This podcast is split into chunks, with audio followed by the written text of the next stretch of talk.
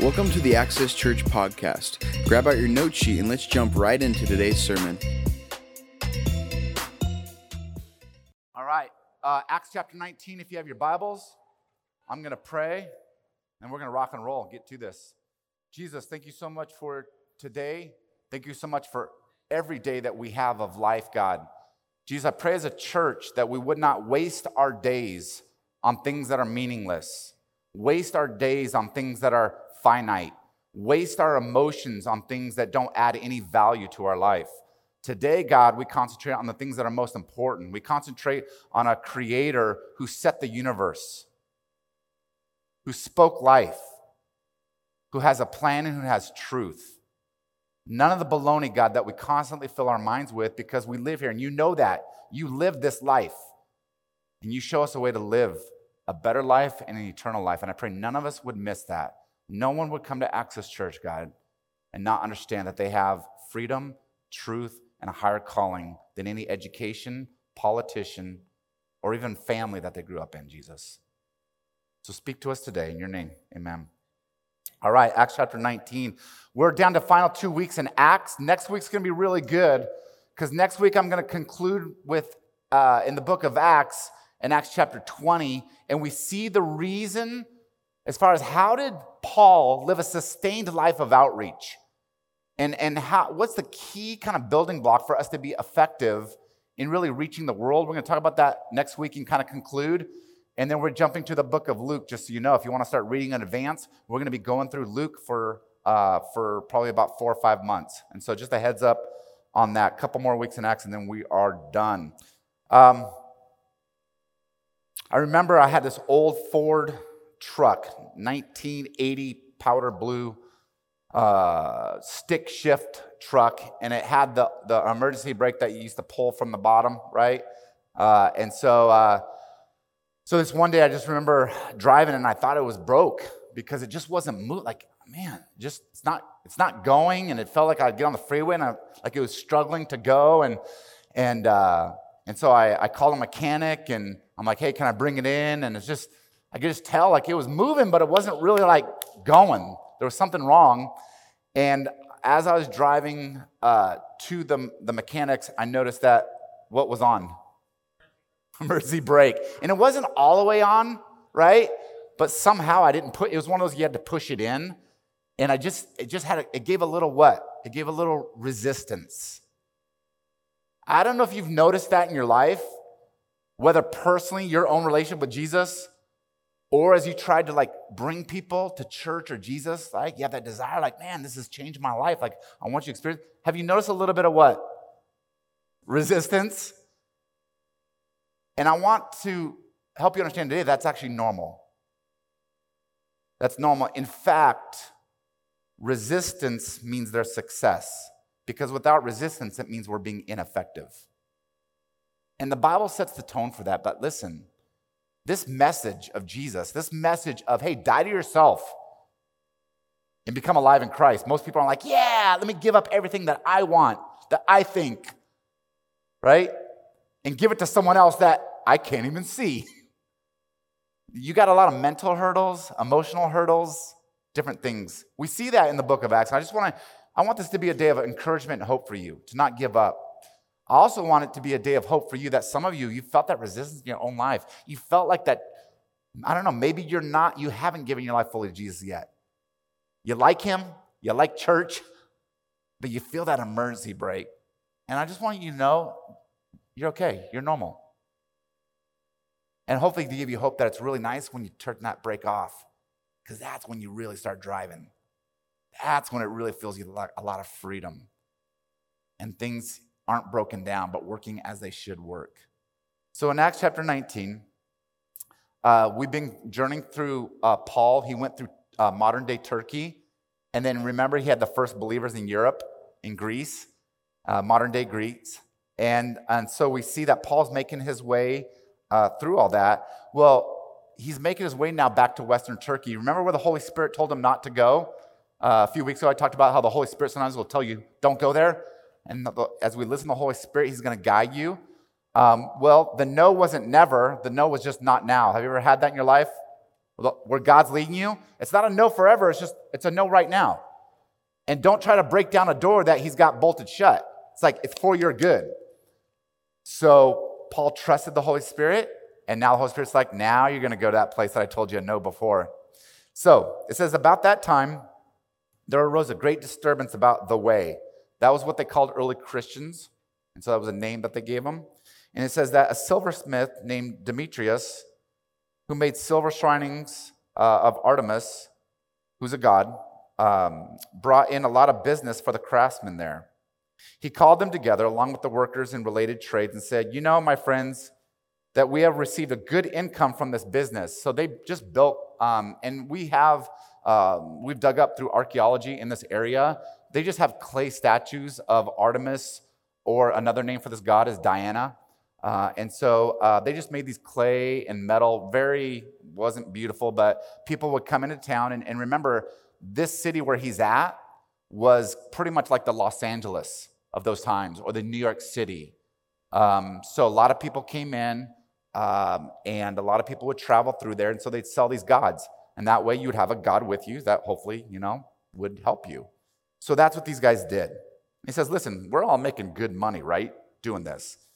So it's like a union. He's got all the union, the silversmiths. He's like, hey, we got good, good money here. And he says, and you see in verse 26, and you see and hear how this fellow Paul has convinced and led astray a large number of people here in Ephesus and in practically the whole province of Asia.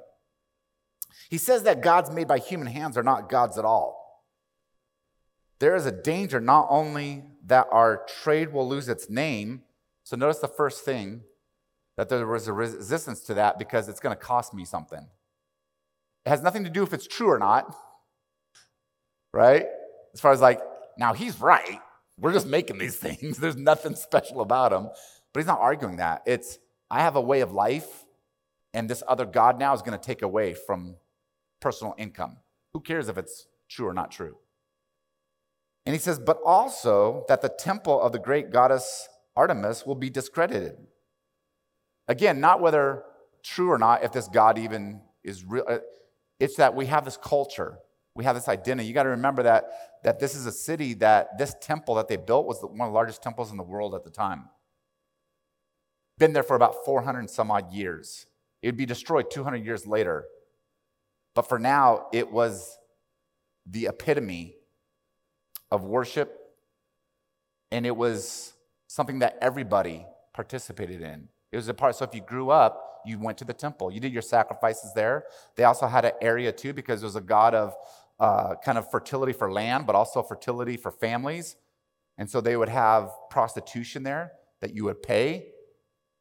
And so, you know, they had this whole cultural thing that was normalized, that was good. Everybody made money from it in one way or another. And it says, we don't want Artemis to be discredited. And the goddess herself, who is worshipped throughout the province of Asia and the world, will be robbed of her divine majesty. When they heard this, they were what?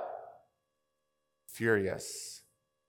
When there's resistance there, there's anger there, and there's emotion there, it tells you something deeper is going on. This is why, as Christians, when we're doing outreach, we don't get caught up in the emotions of it, and we don't try to discredit someone's emotions. We have to understand where are those emotions coming from. And there's three primary areas we're going to be talking about today. There's a reason why they're furious why they were resistant to Paul.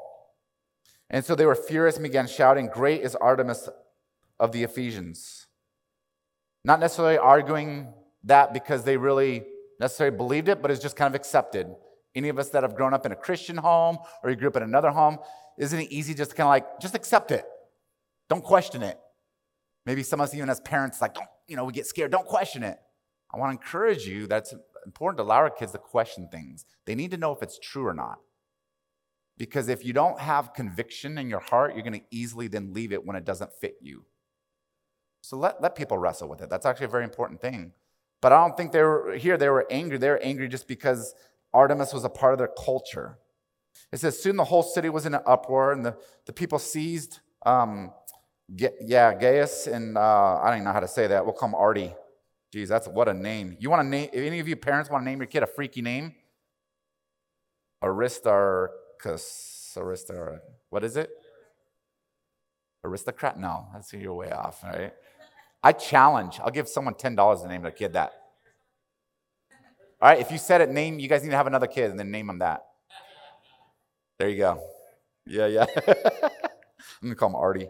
Paul's traveling uh, companions from Macedonia, and all of them rushed into the theater uh, together. Paul wanted to appear before the crowd, but the disciples would not let him.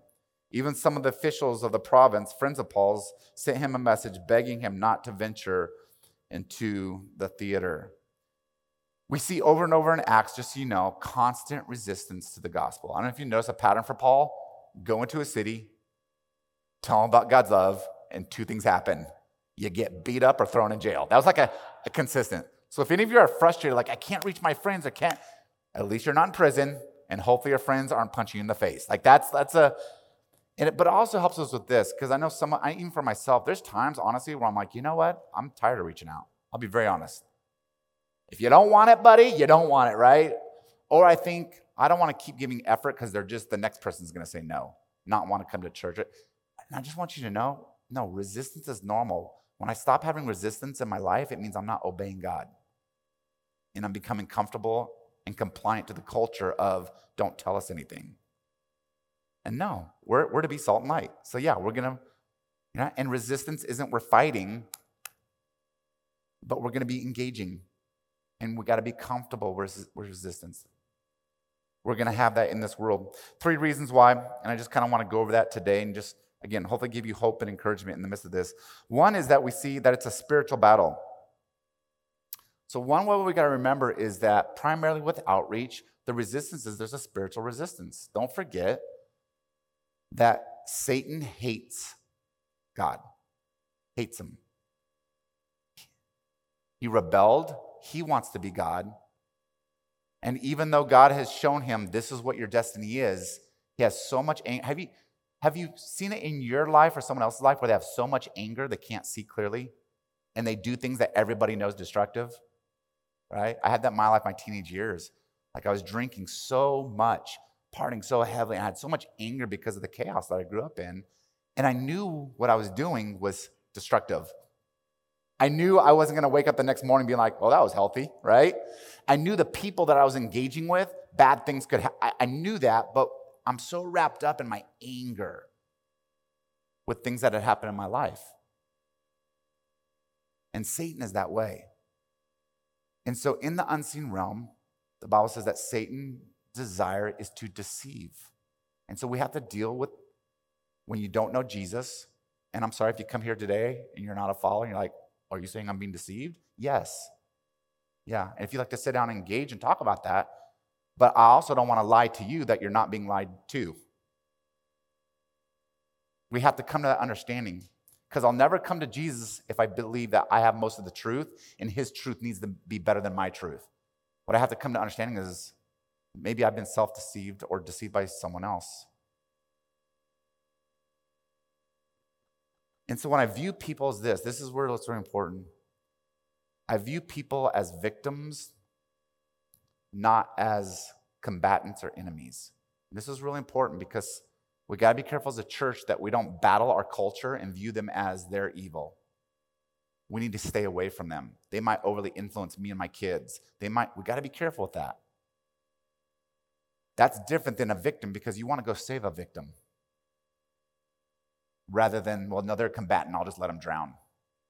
They don't have the same political ideology, they don't have the same lifestyle. They're a little crass, drink a little bit too much, talk a little bit too, mmm. But if you've been lied to, then you believe that those things are okay. 2 Corinthians 4 4 says this The God of this age has what? What's that word? Blinded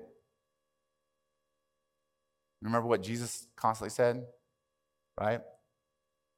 When the, when the Messiah comes, that he will set people free, but also that the blind will see. Why do you think Jesus had so much compassion, even to people that were um, abusive towards him verbally and physically? because I treat someone different if they're blind and running into things and causing commotion than someone that can see.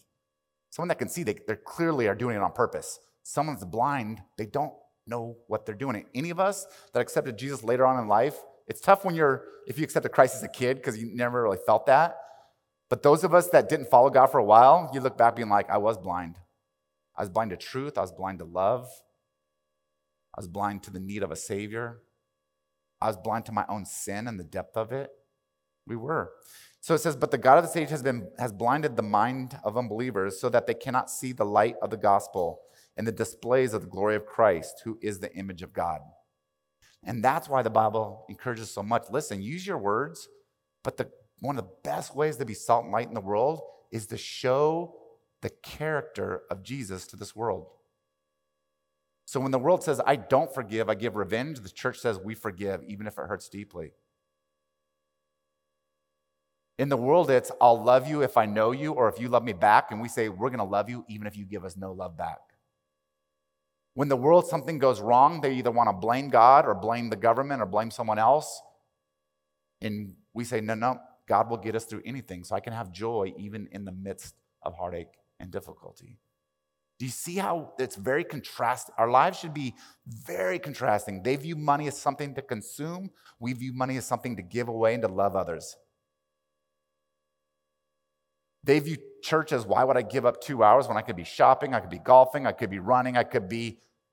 And we view it as this is the battery being charged up for the rest of the week, where we get to be around other people that understand the grace and the love of Jesus. It's a different perspective.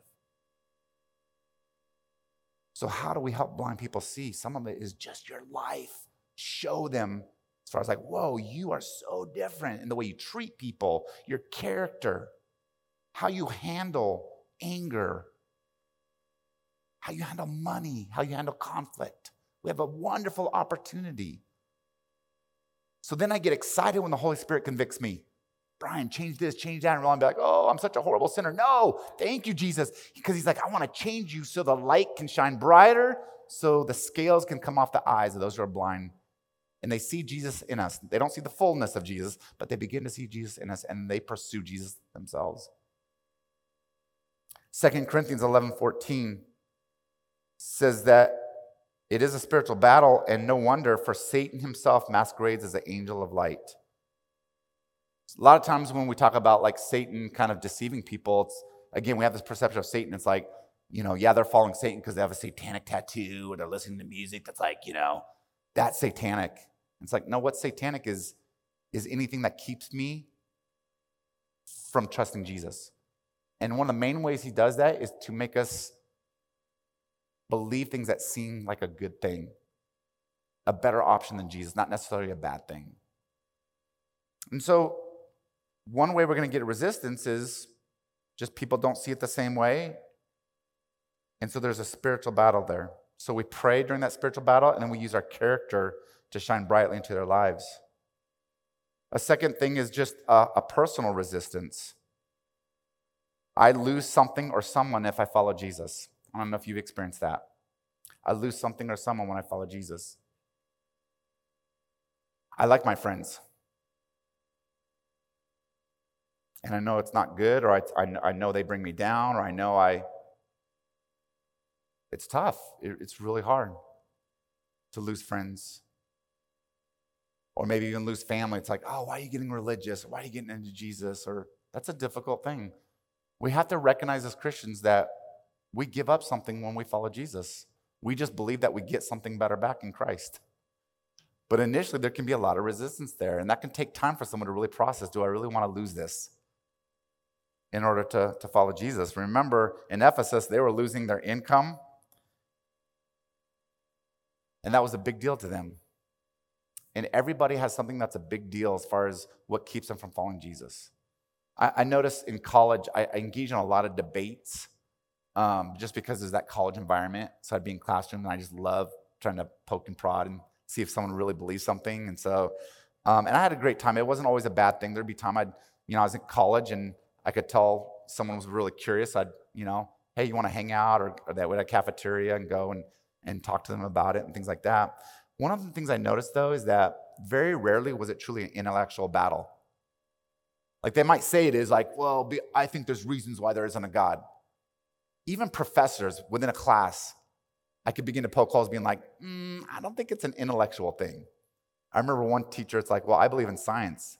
And I said, well, can you tell me what's more scientific than if something's created, there's a creator? Can you show me in this world where something is created and there is no creator and it happened randomly? Nothing, silence. Well, no, God being real is actually very scientific because if we're created and we're complex beings, scientifically, there's nothing complex that comes together randomly. I know I'm losing some of you, but some of you are geeked up right now. You know what I mean? I'm like, don't tell me that. Well, I believe in science. Great, then you should believe in God because he's very scientific. And what I found is it really isn't about science. As I got into conversations, almost all of them, there was something they didn't want to give up. Well, if I become a Christian, we'll have to stop cussing. I mean, sometimes even dumb things. I'm like, no, I'll give you that one. You know, it's like, really? Is this what we're talking about? If we're going to use the S word or, you know, you say damn or things like that. It's like, uh, is this what we're really debating? But people are really like, you know, but we have to be mindful of that. And so that's why it's not like you, you share with someone or, hey, come to church. I got to give up a Sunday morning. I don't know who I'm hanging out with. What if they're weird? Right? Some of you had that question, right? Access? Ugh, are they weird? Are they cult? What are we doing here, right? We just got to be mindful of that. And so it's a little bit, it's a little bit, it's a little bit, and find out what they're losing. And the key thing is what we want to show people is Jesus is better than whatever you're going to lose. Jesus is better than whatever you're going to lose. So don't get caught in these intellectual arguments and, you know, did, you know, is evolution real and how did the world come to be? No, no, no. I just want you to know, don't get in the main argument is this Do you believe that Jesus is the Son of God, that He loves you, and that He's better than the life you would choose for yourself? Always bring it back to that. All those other arguments, just so you know, they're useless. Um, and that's how Satan deceives by getting people on these little side arguments. Doesn't matter. Comes down is Jesus real? Did he die and rise again? And do you believe he's a good God? Let's start there. That's a great way. So always redirect it back to that because then you have to deal with what are they losing that then they don't want to lose because they're going to have to follow Jesus. It can be a difficult thing. I remember one guy I was talking to, this was at one of the first churches I worked at, and he was living with a, a, a woman. And um, it took about almost a year of meeting as far as his whole thing is she doesn't want to come to church She's not happy that I'm been, he's just was dabbling, kind of coming to church, things like that. In fact, at times he, he would show up to group and, and he'd be like, uh, be like, oh, does she know you're here? He's like, I told her I was somewhere. Like he was really, really scared, right? But he didn't want to be lonely. And so would I have to lose her and would I have to now here's the thing we've got to be careful of is sometimes Christians we try to act like you don't have to lose anything except Jesus. Don't lie to people. You can keep getting drunk. It's all good. You don't have to, don't, don't. You're not being a lot, you're not authentically bringing Jesus. Because it, if, they, if it takes nothing to sacrifice to accept Jesus, then it takes nothing to sacrifice to even follow him. Everything takes sacrifice. It's just, is it worth it, right? That's it. And I go, I don't know. I, I don't know. Maybe God's going to use you to bring her to him, but if, or, but if not, are you willing to? Took him about a year. I also said this just pray. Now, some of us is really important because when someone doesn't accept Jesus right away, we can judge them. Or we'd be like, well, if you're a Christian, you need to break up right now. You need to move out right now. Give people time. Right? Did Jesus do that? Did he show up on day one? I'm the King, King, Lord, Lord. Follow me right now. Follow me right now. Okay. Three days later, he's up in heaven. Done? No. He spent three years Three years. And you know how many times he was frustrated? Like, oh my God, you guys don't get it. Oh my God, you guys, God, why am I here? God, the Father, why? You know, just be patient. Three years. Eventually, the scales fell off the eyes. He didn't have the courage to break up with her. So I said, Why don't you pray that she has the courage to break up with you then? And it, and it did. She's like, I don't want to be part of this. And you become a Christian. God works even within our weaknesses. Now, should, have he, should he have had the courage? Yes. But Jesus works in our weakness. Got involved in church. He was lonely. But God is good. Just trust, trust, trust, trust. I had the privilege of marrying him and his new wife, who was a Christian, seeing them have kids. And when I left the church, they were flourishing. You trust Jesus.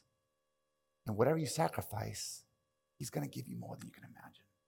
Don't lie to people, be honest with them. The truth will set them free. Thank you. All right. So remember, there's personal loss, so there's going to be resistance with people. It's not going to be quick. And we all have experienced that. The third thing is that we have a, a cultural resistance. That all of us grew up in a family culture, or maybe some of us grew up in a different religious culture, or, or just even our American culture that provides resistance. Right? What's the American culture of Christianity? God will give you everything you want desire, right? You get a full head of hair again, your teeth will be white, You'll have health and wealth and this and that. It's the American, right? But God also wants to be independent. Don't take any baloney from anybody. That's the American Christianity, right? It's like, no, that's not Christianity at all, actually, right? And so we grew up in certain cultures that provide resistance, or maybe for some of his family culture. Um, what Paul had to realize is that Artemis was deeply rooted and was multi generational. So if I were to give up and follow Jesus, I'd be disobeying my parents, my grandparents, and my great grandparents. That's a huge cultural shift.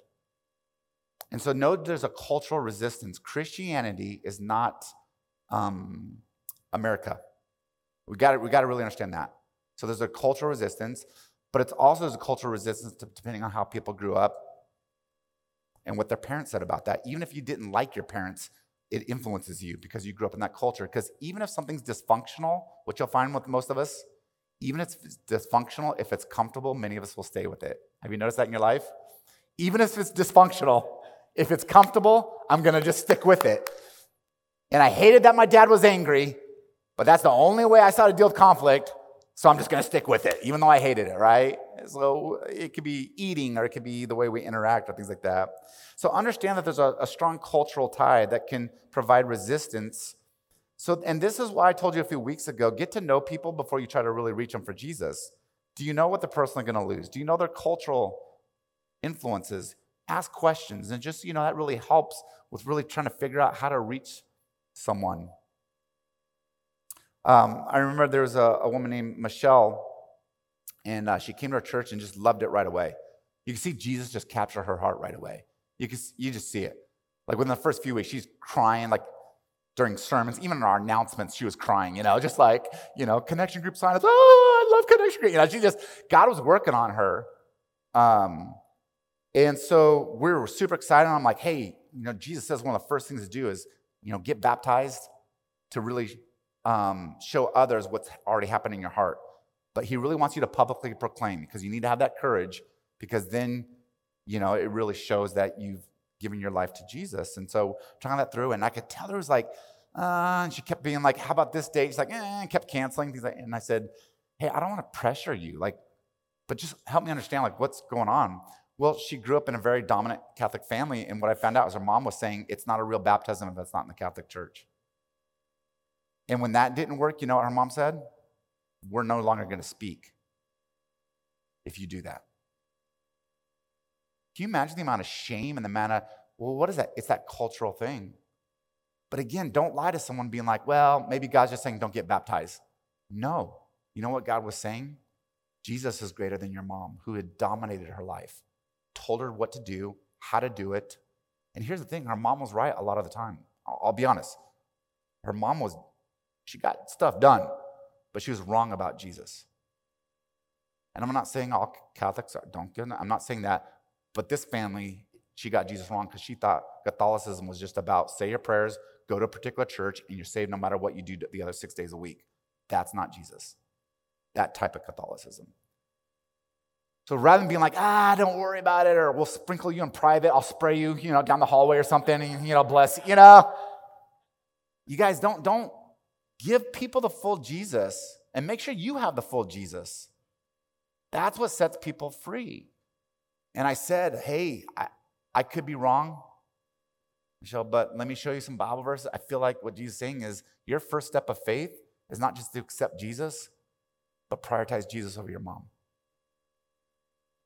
I'm just going to give this to you, right? We're not forcing, we're not trying to make. Take your time with people. Remember in Acts, we read it in five minutes. Just so you know, you know how many years Paul was in Ephesus? A couple years. This didn't happen overnight. Everything takes time. Everything takes time. Took her a couple months, you guys. No baptism, no baptism. And I'm kind of like, and I almost, I'll be honest, she would even share this later. She goes, I felt my faith kind of fading a little bit. Not a lot, but she'd still show up to church, but she wasn't raising her hands like she used to in worship. The emotion was a little bit, you could tell it was our, and she knew it. My light's fading because there's a spiritual battle, there's a cultural battle, there's a personal battle of loss with my mom. What if my mom follows through? So proud of her. Got baptized two months later, cut off from her family. But I said, it won't always be that way. Watch what Jesus does. It took about, I don't know, a year or two years, reconciliation, and her mom eventually capitulated, you know, started, you know, um, interacting again and having her things like that. And what I want to encourage us with this Proverbs 21 31. Remember this. It says, The horse is made ready for battle, but victory belongs to God. You don't reach people for Jesus, just so you know. And your success is not that they've come to church or they fully accept Jesus. That's not your job. That's God's job. Your job is just to participate when He calls you to prepare things for battle, prepare their minds, prepare their hearts, show a loving Christian. Just play your role. Because I believe many times we won't know when we succeed in someone following Jesus. I believe most of the time we don't know. I just want to help some of you that maybe are burdened or frustrated, like, Brian, this is this mission thing's difficult. I'm not seeing a lot of success. That's normal. I'm getting a lot of resistance, a lot of no's. That's normal. I just want you to know that. But victory belongs to God, not to us. Resistance doesn't mean failure, it means progress and obedience we're going to have it in our lives. When you don't have it, that's when I would be more scared that we're not really obeying God and participating with Him. And I just want you to know this some of us come here today, you're going to personally have resistance. Some of us have personal resistance to Jesus. I just want to recognize that. And in some sense, that's okay.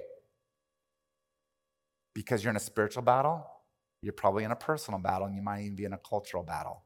I just want you to know where those battles are taking place. But I also want you to know that Jesus, Jesus is worth it when you just let off that emergency brake, let go of the resistance, and trust Him.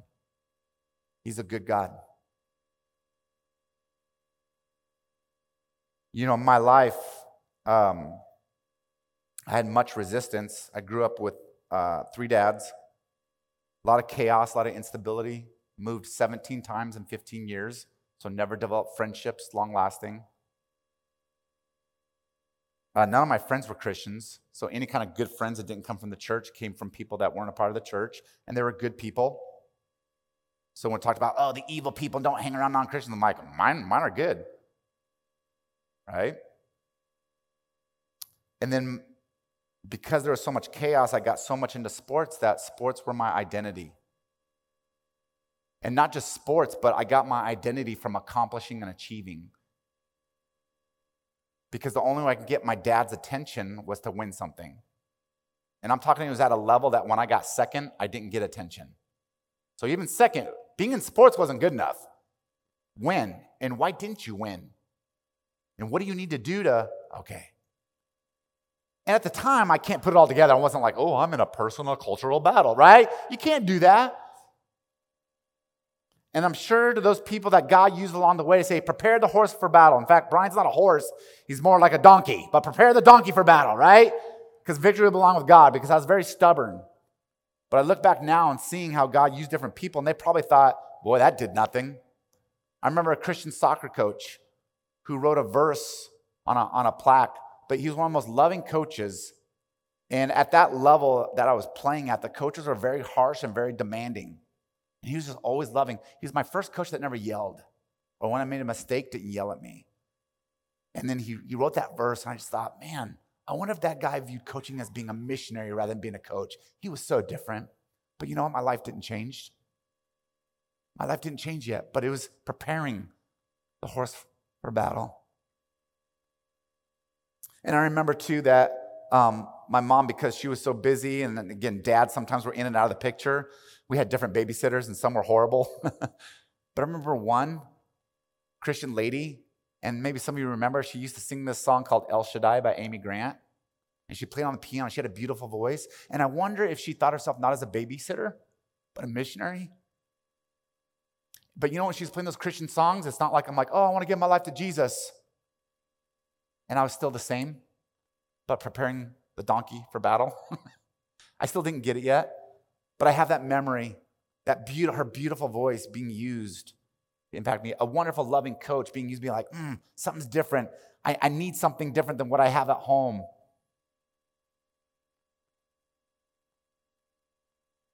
I remember one time, you guys, it's weird. Don't ever minimize how God wants to use you. I remember one time being in the car and we were driving to soccer practice, and this kid was a Christian. And I remember just being in the car, and there's something about the vibe of the dad, but he put on, I remember he listened to Christian radio because it was one of the first times I didn't listen to Christian music. And so, but he just played, and the way he interacted with his son was just so kind. Just being in a car ride, I'll never forget that guy. And I'm sure he didn't like unload us and be like, oh, I just reached that kid for Christ. Probably didn't, but by him listening to Christian music and treating his son a loving way, I didn't see that. I was like, oh, that's how a dad interacts with a, uh, preparing the horse for battle. But victory belongs to God. And victory to God came at age of 17. And God probably used 100 missionaries just, you know, to reach me. And 99 of them failed. But the one that took me to Alberto's and bought me a burrito, that's the one that won, right? So you might be part of the 99. But don't give up because the horse is being prepared for battle. And when God wants the victory, it's His. And God took mine at 17. I wish I could go back and thank every single Christian that did a little thing. I'm glad they obeyed Jesus. But they had to work through a lot of personal stuff. I didn't want to give up. I didn't want to give up the anger. The anger is what drove me to win. I didn't want to give up the drinking because that's the only time that I felt like close with people is when we were drunk. I didn't want to give up the friends because we had a lot of memories, and I don't want to say that, hey, I can't hang out with you in that environment. But I'm thankful people were patient with me. It takes time. There's resistance. Don't be defeated in resistance. Just stick to being obedient and realizing that resistance is actually a good thing. We're going to bring the worship team up right now and I just pray you're encouraged as we worship God that He's a good God. He's a God that gets victory, and that's not your worry. I also want to give you hope here that as we worship, that maybe some of you are feeling resistance in your own life. You're like, man, I'm driving with the emergency brake on. I just want to encourage you, let go of that brake. Whatever you have to give up personally, culturally, the spiritual battle that you're in, just so you know that Jesus came to give sight to the blind. Satan can't keep you blinded. Just repent, trust him, give him your life. It is 100% worth it. We have communion if you want to just recognize at any point during worship who Jesus is and giving your love to him. And so I just encourage you, whether you want to do it by yourself and maybe talk to Jesus personally, or maybe you want to do it with a group of family or even some friends around you, just pray together. But this is a time just for us to uh, let God strengthen us, encourage us, and maybe speak to us to get ready for this week and what He has. Jesus, you are so good, and I thank you that you are patient. You were speaking to me over and over for 17 years, and I wasn't listening. Well, I kind of was. But you broke me down like you always do. You chased me down. And I, am just thankful for the Christians that you put in my life. Because I know they probably thought, like, boy, this, this dude's going straight to hell. There's no hope. Mm. And they were wrong. And I pray that we would be wrong in maybe how we assume certain people. I pray we wouldn't attack our culture, but we would love our culture. to be salt and light. I pray that we wouldn't view people as combatants, but as victims to be saved and to be loved and be nurtured, and be drawn in. Give us patience, God. Give us persistence to never tire when we feel resistance. And I pray for some of us that come here and there hasn't been victory yet in our life. We haven't given our lives to you, Jesus. We've been resistant. God, I pray that we let go of that emergency brake and just give our lives to you, realizing whatever we lose, we're going to gain way more in this life and in the next life by trusting you, Jesus. And praise in your name. Amen. Thank you for listening to today's podcast. For more information or to get in contact with our pastoral staff, please go to go to accesschurch.com.